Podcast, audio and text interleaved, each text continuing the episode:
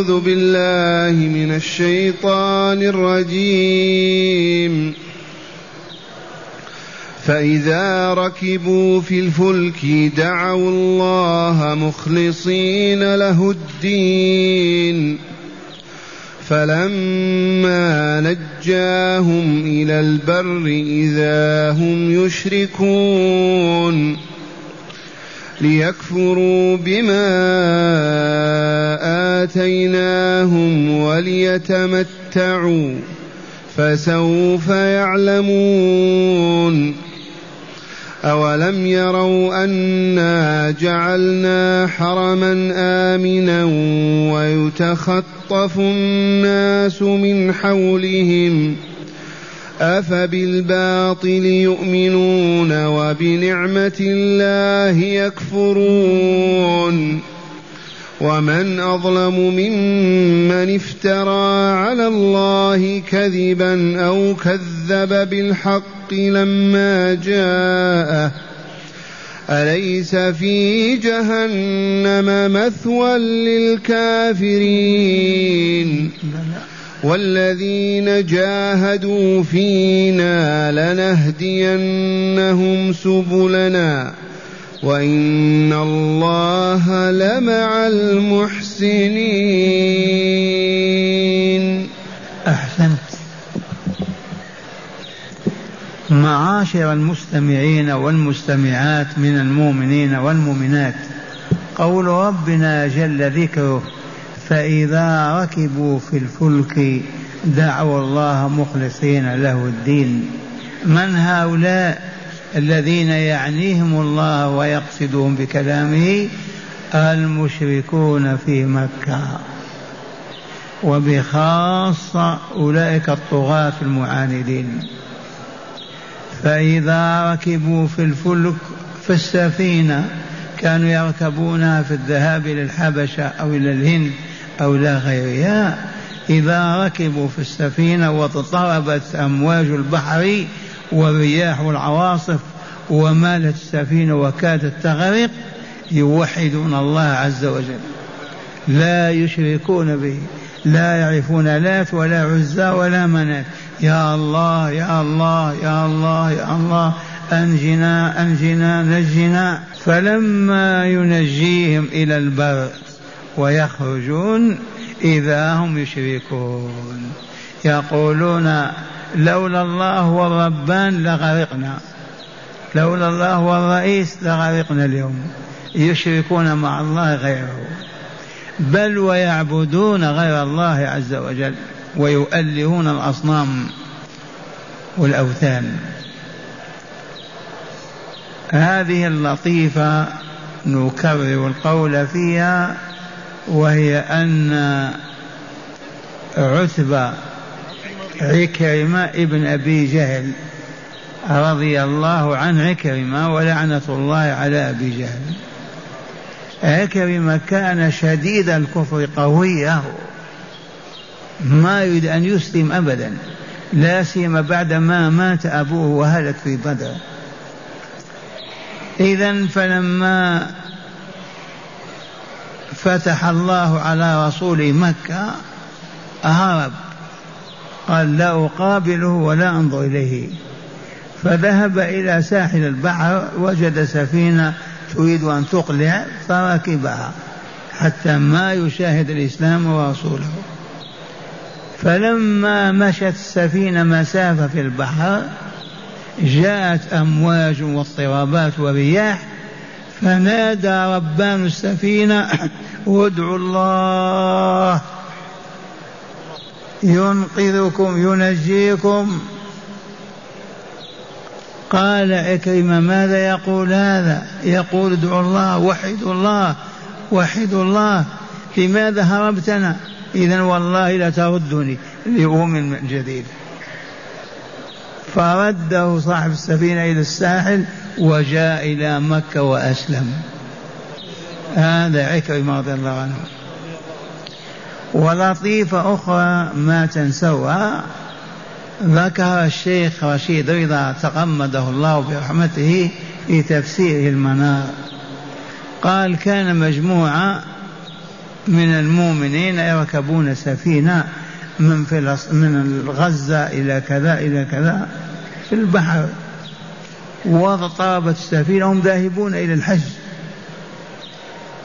فإذا بهم يا رسول الله يا عبد القادر يا فلان يا فلان يا فلان، الأولياء كلهم ينادونهم، والله ما ينادونهم، وبينهم موحد إن شئتم قولوا وهابي كما يقولون.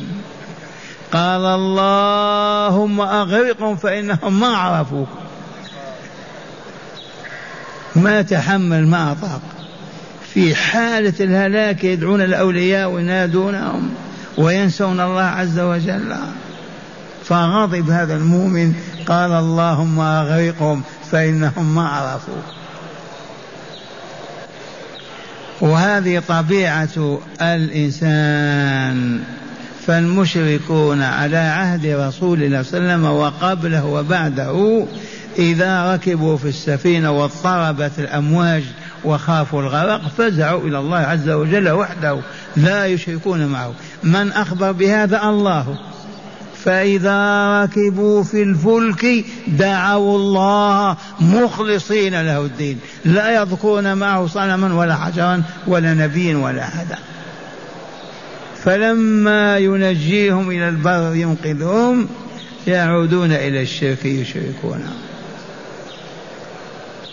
عرفتم هذه؟ وجماعتنا سواء في البر ولا في البحر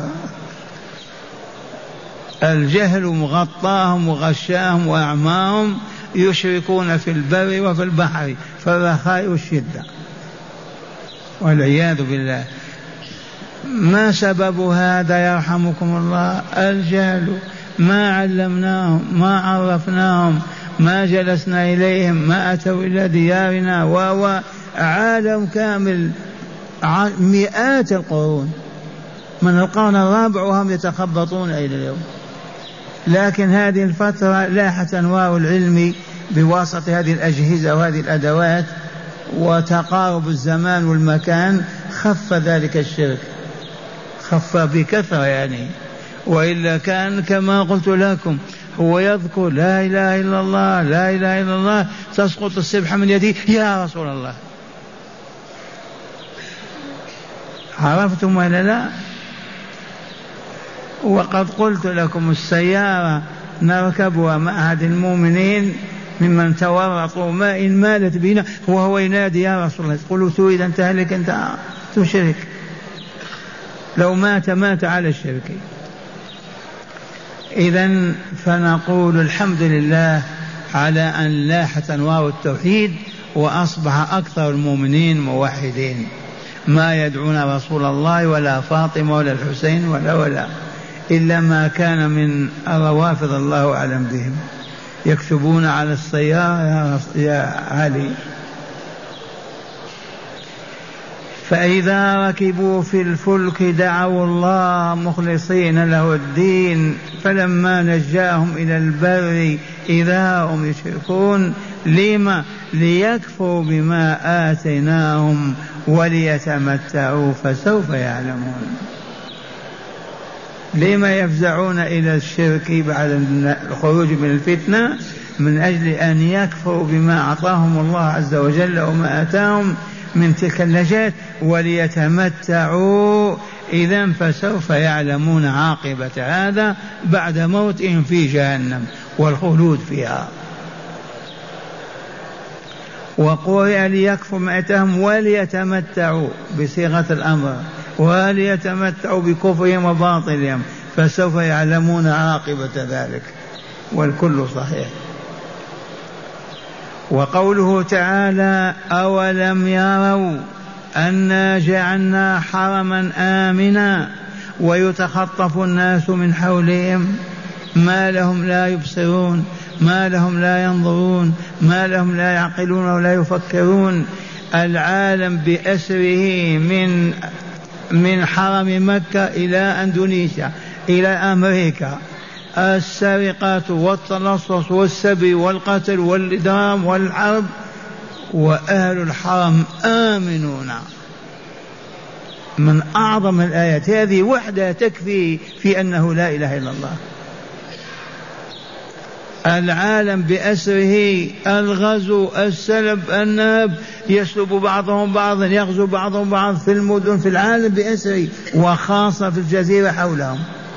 والحرم المكي صاحبه آمن، يدخل الرجل يجد قاتل أخاه ما ينظر إليه بعينه، يمر بقاتل أبيه ما ينظر إليه. فعل الله هذا وتدبيره. ما إن تدخل الحرم أنت آمن، لا تخاف على نفسك ولا على مالك ولا على عرضك أبدا. من فعل هذا أليس الله؟ فكيف إذن يشركون به غيره ويعبدون معه سواه؟ فكيف لا يؤمنون برسوله وكتابه الذي ينزل عليه؟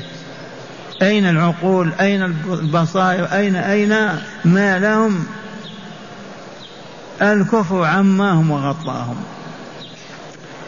قال تعالى: أولم يروا رؤيا بصرية عقلية علمية أنا جعلنا حرما آمنا من كل المخاوف، من دخله يأمن على نفسه على ماله على عرضه، والله يبيت في الشوارع ما يخاف أحدا. من جعل هذا في قلوب أهل الحرم؟ الله. أولم يروا أنا جعلنا حرما آمنا ويتخطف الناس من حولهم بالخطف. كانت السرقات وتلصص الإجرام والغلبة، قبيلة تثور على قبيلة وتسلبها أموالها وهكذا إلى عهد قريب. قال تعالى: أفبالباطل يؤمنون وبنعمة الله يكفرون. يا للعجب، كيف هذا؟ يؤمنون بالباطل ويكفرون بالحق وبنعمة الله، يؤمنون بالشرك والباطل ويكفرون بالتوحيد، يؤمنون بأن الله أمنهم وأبعد السوء والشر عنهم في حرمه، وهم يعرضون عن كتابه ورسوله وما يذكرون هذا ولا يتفكرون. أفبالباطل يؤمنون وبنعمة الله يكفرون والعياذ بالله تعالى. معاشر المستمعين، يجب أن نسأل أنفسنا: هل نحن مؤمنون بالباطل؟ هل نحن بنعمة الله كافرون؟ نبرأ إلى الله من ذلك، فلا نؤمن إلا بالحق الذي جاء به القرآن وبينه الرسول صلى الله عليه وسلم فقط، ولا نكفر بنعمة الله، بل نحمد الله عليها ونشكر عليها. فإن كانت عبادة أديناها، وإن كانت معروفا فعلناه. هذا الذي ينبغي أن نعيش عليه حتى نخالف هذه الأمة الباطلة الهابطة، ولا نكون ممن يؤمن بالباطل ويكفون بنعمة الله. ثم قال تعالى: ومن أظلم ممن افترى على الله كذبا. والله لا أحد الذي ينسب إلى الله زوجة ولد أي كذب أعظم من هذا الكذب. الآن عالم النصارى من أمريكا إلى الصين يؤمنون بأن عيسى ابن الله. كيف يؤمنون هذا الإيمان؟ كيف يعتقدون هذا الباطل؟ كيف يكذبون على الله؟ كيف يتخذ الله وهو خالق البشرية كلها يتخذ ولدا وليست له زوجة؟ كيف هذا يتم؟ الآن ملايين النصارى يؤمنون بهذا الإيمان والعياذ بالله. ما فيه افتراء أعظم من هذا على الله؟ تنسب إليه الشريك الولد، تنسب إليه صنم وتقول هذا يعطيني ويمنعني وهذا وسيلتي إلى الله ربي، فتستغيث به وتدعوه. فكيف يتم هذا ويقع؟ ما في ظلم أفظع من هذا الظلم. ومن أظلم ممن افترى أي اختلق الكذب على الله. كيف؟ قال عيسى ولده، أو عيسى ثاني اثنين مع الله، أو العزير ابن الله وما إلى ذلك، أو هذه الأصنام والأحجار آلهة مع الله عز وجل تنفع وتضر وتعطي وتمنع. ثانيا أو كذب بالحق لما جاء، وهنا المراد من الحق الرسول محمد صلى الله عليه وسلم وما جاء به من القرآن. أو كذب بالحق لما جاءه، وقد كذب اليهود والنصارى والمجوس، والآن من الصين الأمريكان كلهم كذبوا بالحق الذي هو محمد لما جاءهم، إلا من أسلم ودخل في الإسلام. أليس مكذبين؟ قالوا آمنا بأن محمدا رسول الله، قالوها ما قالوها، مصرون على أنه ليس برسول، ولا يسألون هل هو نبي أو رسول أو غير ذلك، ما يريدون أن يتخلوا عن عباداتهم الباطلة ولا عن شهواتهم وأطماعهم الفاسدة. هل هناك ظلم أعظم من هذين؟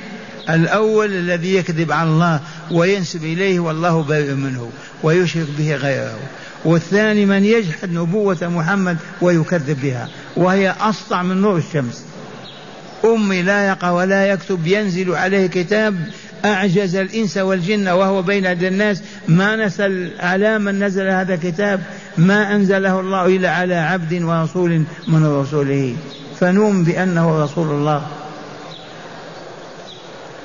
وأخيرا، أليس في جهنم مثوى للكافرين؟ قولوا بلى. إذن فمصيرهم مأواهم منزلهم إقامتهم الدائمة الأبدية في جهنم، لأنهم كافرون بالله ولقائه، بالله ورسوله، كافرون بالله وتوحيده. إذن هذا هو الختم الأخير، أليس في جهنم مثوى للكافرين؟ بلى. فإن قلت وكيف؟ يعيشون أياما على كفرهم وشركهم وبعدها ينتقلون بعد الموت مباشرة إلى عالم الشقاء الذي يخلدون فيه أبدا. ثم قال تعالى: والذين جاهدوا فينا لنهدينهم سبلنا وإن الله لمع المحسنين. ما هذا الكلام الإلهي؟ سبحان الله العظيم، ما هذا الخبر العظيم؟ اسمع: والذين جاهدوا فينا، من أجلنا، في سبيلنا، جاهدوا، بذلوا الجهد والطاقة في قتال الكافرين بنا والمشركين بعبادتنا والخارجين عن أنظمتنا والفاسقين عن عباداتنا، جاهدوا هؤلاء وجاهدوا أهواءهم وشهواتهم وأنفسهم والشياطين، لأن ميادين الجهاد أولا الكافرون المشركون، إذا أعلنا الحرب عليهم تحت راية لا إله إلا الله وقيادة إمام المسلمين، هذا أول جهاد، قتال الكفار من أجل أن يدخلوا في الإسلام. ثانيا جهاد النفس، لو لم تجاهد نفسك والله ما نجوت، تحملك على كل القبائح وكل الرذائل، لولا الجهاد والمقاومة لها والله تهزمك وتقع في كل مفسد. جهاد الهوى وهو ما تميل إليه النفس أيضا، إذا لم تجاهد نفسك فيه تكره ما تهواه وتحب ما يهوى الله ويحب الله، لوقعت في فتنة أخرى. جهاد الدنيا وزخارفها وما تغري به وما تعرضه وما تفتن به، هذا أيضا يحتاج إلى مجاهدة حتى ما نستسلم ولا ننقاد لها ولا نجي وراءها ونترك عبادة الله ونخرج عن طاعته. هذا وعد الصدق، والذين جاهدوا فينا ماذا نعطيهم؟ لنهدينهم سبلنا، الطرق الموصلة إلى رضانا وإلى الجنة دار النعيم في جوارنا، لنهدينهم وعزة الله وجلاله سبلنا، الطرق التي تصل بالعبد إلى رضا الله وجواره في دار الملكوت الأعلى. وهنا ألفت النظر إلى أن الله تعالى ذكر النفس وقال إنها لأمارة بالسوء، الآية من سورة يوسف، هذه كلمة الصديق عليه السلام، وما أبرئ نفسي، لماذا؟ إن النفس لأمارة بالسوء، كثيرة الأمر بالسوء. هذا وصف للنفس. وصف ثاني يقول تعالى لا أقسم بيوم القيامة ولا أقسم بالنفس اللوامة، هذا وصف ثاني. وأخيرا يا أيتها النفس المطمئنة ارجعي إلى ربك راضية مرضية فادخلي في عبادي وادخلي جنتي. اللهم اجعلنا من أهل هذه النفوس. إذن اعلم يا عبد الله، اعلم يا أمة الله أن النفس أمارة بالسوء. جاهدي نفسك، جاهدي عبد الله نفسك، لا تسمح لها أبدا، ولا تمشي وراءه، ولا تقبل ما تهواه وتدعوك إليه، ولكن اقبل ما دعاك الله إليه ونبهك إليه وذكرك به، وامشي على هذا الطريق. فإذا أنت عصيتها وخرجت عن طاعتها في هذه المرحلة تنتقل بك إلى المرحلة الثانية، تصبح لوامة، تفعل الخير وتفعل الشر وتلوم، تدعوك إلى باطل تفعل ثم تتألم وتلومك. هذه المرحلة الثانية انتبه. فإذا أنت تجاوز المرحلة الثانية أصبحت نفسك والله ما تأمر إلا بالمعروف، مطمئن إلى الخير والبر والتقوى، ما تطمئن إلى معصية أبدا وإلى نسيان وإلى غفلة، ما تطمئن ولا تسكن إلا مع عبادة الله وذكر الله وطاعته، مطمئنة. كم مرحلة للنفس؟ 3 مرحلة. تحتاج إلى جهاد ولا لا حتى نصل به المرحلة الثالثة، وهي أن تكون مطمئنة. إذا صلت فرحت، إذا تصدقت فرحت، إذا ذكرت فرحت، إذا هي دائما مطمئنة وراضية بما أعطاها الله وقسم لها، حتى ولو كانت في مرض شديد أو فقر عظيم. والذين جاهدوا فينا لنهدينهم سبلنا وإن الله لمع المحسنين. أهيا نكن من المحسنين يكون الله معنا، ومن كان الله معه ينهزم، ينكسر، تغلبه الدنيا أو الشهوات أو الشياطين؟ الجواب لا. إذا أردت أن يكون الله معك فتسلم من كل المخاوف وتنجو من كل المعاطب، عليك بالإحسان. أحسن فقط. أحسن ماذا؟ أحسن خدمتك لله عز وجل، أحسن عبادتك، من وضوءك إلى صلاتك، من رباطك إلى جهاتك، من صدقتك إلى قيامك، إلى قعودك، إلى مشيك. أحسن عبادة الله، أديها على الوجه الذي بينه رسول الله صلى الله عليه وسلم. وهنا يجب أن نتعلم، فنعلم ونعمل بما نعلم، فنعلم ما لم نعلم، لأنه لا بد من معرفة كيف نؤدي هذه العبادة حتى نحسن أداءها. إذا ما عرف كيف يحسن، فلهذا طلب العلم فريضة. ما تستطيع أن تحب الله ورسوله وأنت ما تعرف ما يحبان ولا ما يكرهان. لا بد من معرفة محاب الله ورسوله وما يكره الله ورسوله، ومن ثم تحسن الخدمة والطاعة والعبادة، يكون الله معك، ينصرك، يحفظك، يرعاك، يعطيك، يمنعك من المخاوف ويدخلك الجنة دار النعيم المقيم. وإن الله لمع المحسنين. المحسن الذي يتقن العمل ويجيده.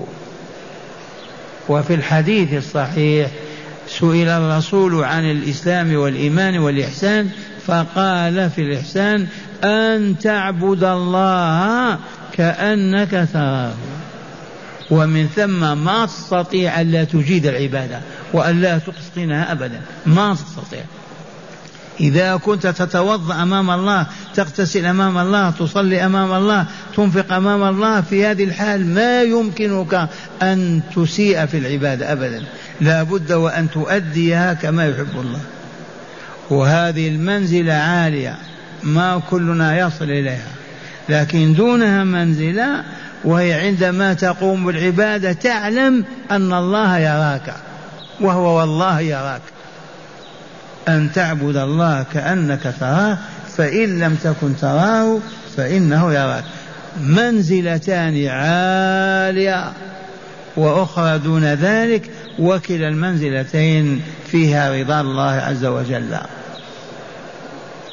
الأولى أنك تعبد الله كأنك ترى الله، ومن ثم تحسن العبادة وتتقنها كيفما كان نوعها.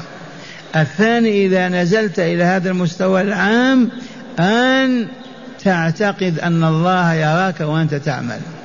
لما تدخل في الصلاة اعلم أن الله يراك وينظر إلى صلاتك. والله تعالى أسأل أن نكون من المحسنين ليكون الله معنا، فنأمن من المخاوف والمعاطب وننجو من عذاب الله. من هداية هذه الآيات أولا بيان أن مشركي العرب لم يكونوا ملاحدة لا يؤمنون بالله تعالى، وتقرير أنهم كانوا موحدين توحيد الربوبية مشركين في توحيد الألوهية أي العبادة.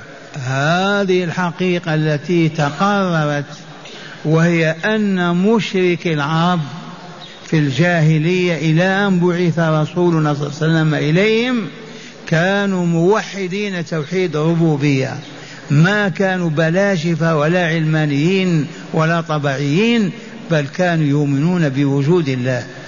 ولئن سألتهم ما خلقهم لا يقولون الله، مؤمنين بالله الخالق الرازق، مؤمنين بربوبته وأنه رب كل شيء، ولكنهم مشركون في عبادته في ألوهيته. الشياطين زينت لهم الأصنام والأوثان وعبدوها بحجة التقرب إلى الله عز وجل، فكانوا بذلك مشركين.